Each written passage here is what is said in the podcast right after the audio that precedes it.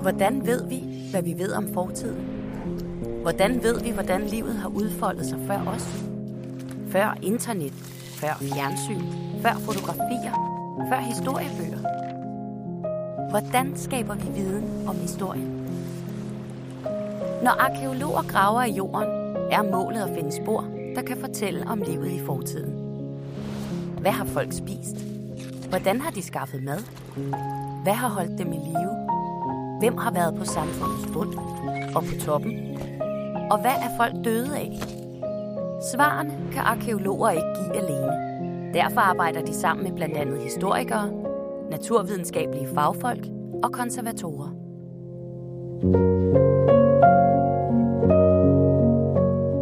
I 2001 finder arkeologer fire skibsvrag på Dokøen i København. Det sker under udgravningen af fundamentet til byens nye opera. Der, hvor Dokøen og operaen ligger i dag, var der tidligere åbent vand og sejlads ind og ud af København. Arkeologerne på udgravningen vurderer hurtigt, at der kan være tale om vigtige fund. Fund, der kan bidrage til nye historier om hovedstaden. I udgravningen fandt vi fire vrag. Øhm, oven på vragene, der var placeret nogle kæmpe store kampesten. Så hver gang, at vi kom ned i fladen og stødte på sten, så var vi næsten sikre på, at der faktisk lå nogle planker og dermed et, øh, et skibsfrag nedenunder.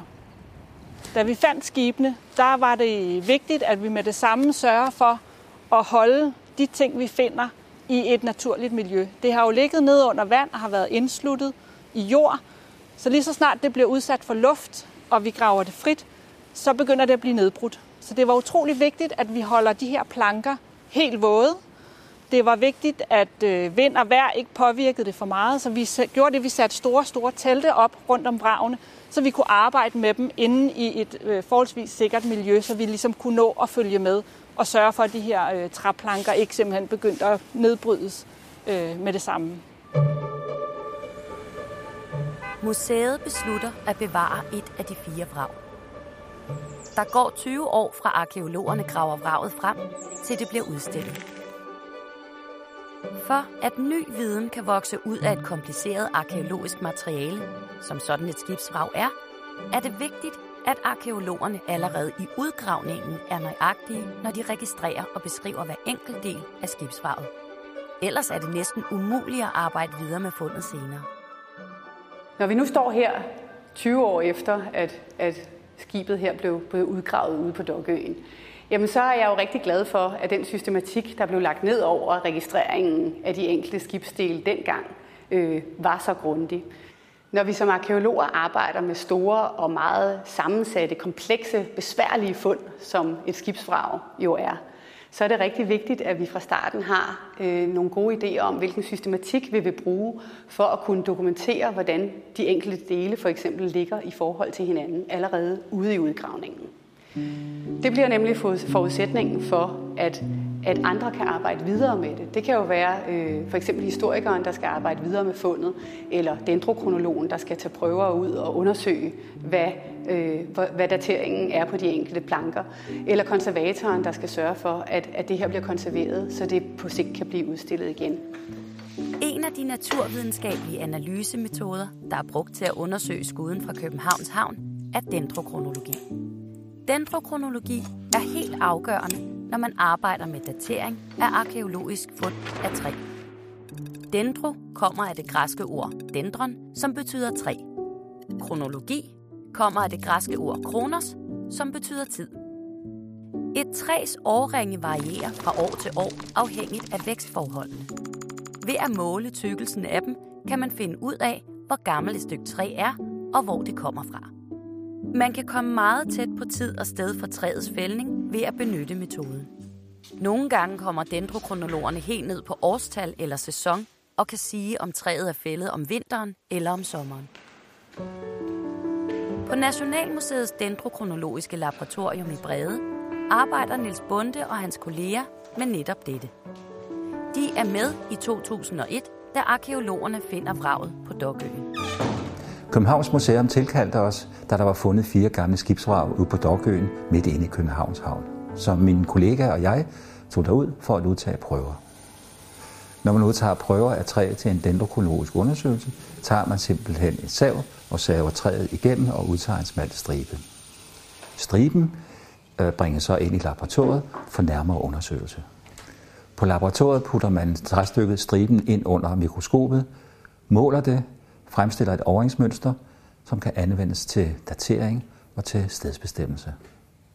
Vores øh, undersøgelse viste, at træerne, som er anvendt til at bygge skibet, er fældet omkring 1420-25.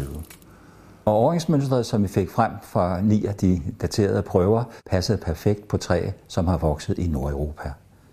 Det betyder, at skibet sandsynligvis er bygget af egetræ, som har vokset et eller andet sted rundt om Østersøen. Arkeologisk træ tørrer og kollapser, når det fjernes fra de optimale forhold i jorden, der beskytter det. En konservator kan ved hjælp af naturvidenskabelige processer og metoder konservere træet, så det kan bevares og udstilles. Princippet i konservering er at forhindre en nedbrydningsproces, så materialet holder sig for. Konservering af arkeologisk træ betyder, at vi faktisk kan sikre, at der ikke sker det her, men sker det her. Hvis vi ikke konserverer vores træ, så mister det sin form, og det vil sige, at der er ingen, der rent faktisk kan se, hvad det er, har været, og så er det uden værdi. Når vi konserverer en træ fra eksempelvis skuden, så tager det 3-4 år hvor øh, den største del er imprægneringsdelen. Vi modtager træet, renser det for jord og andre øh, ting, som ikke har noget med træet at gøre, putter det ned i vores imprægneringskar.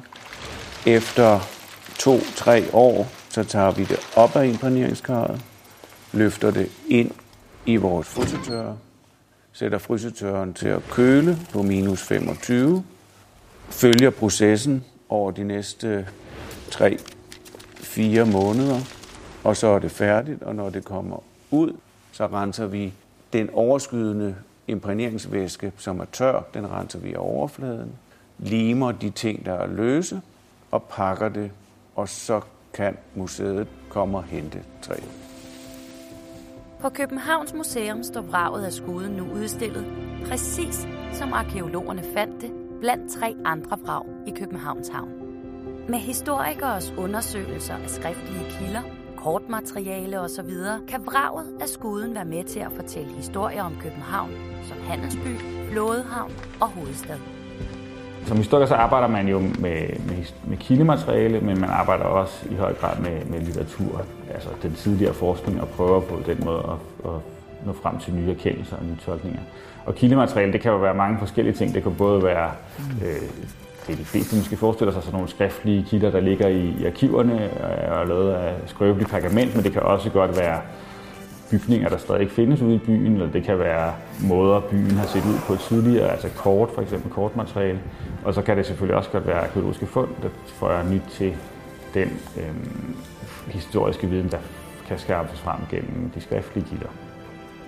I forbindelse med at arbejde med skuden, så er jeg især blevet fascineret af det her med, hvor meget en genstand kan åbne en masse fortællinger op. Måske i begyndelsen er man mest fokuseret på, hvad det er for en genstand, og hvad er det, en, hvad er det for en konkret, konkret historie, den er knyttet til.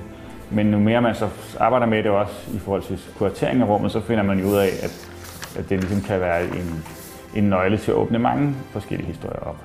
Skuden fra bunden af Københavns Havn er en af de uendelig mange brikker i fortællingerne om hovedstadens historie. Skuden fortæller blandt andet om, hvordan varer er blevet fragtet i 1400-tallet, hvor byen forvandlede sig fra købstad til hovedstad, og den bidrager med viden om, at der sejlede skuder fra Østersøområdet i Københavns Havn. Det er en præmis, at vi aldrig får de helt færdige fortællinger om byens historie. Dels fordi vi ikke var der selv, dels fordi vi hele tiden udvikler nye måder at skabe viden om historien på. Arkeologen graver fund og informationer frem, og nye naturvidenskabelige analysemetoder kommer til. Derfor opstår der hele tiden nye vinkler på historikerens arbejde med de skriftlige kilder. Samlet bidrager alt dette til ny viden om Københavns historie.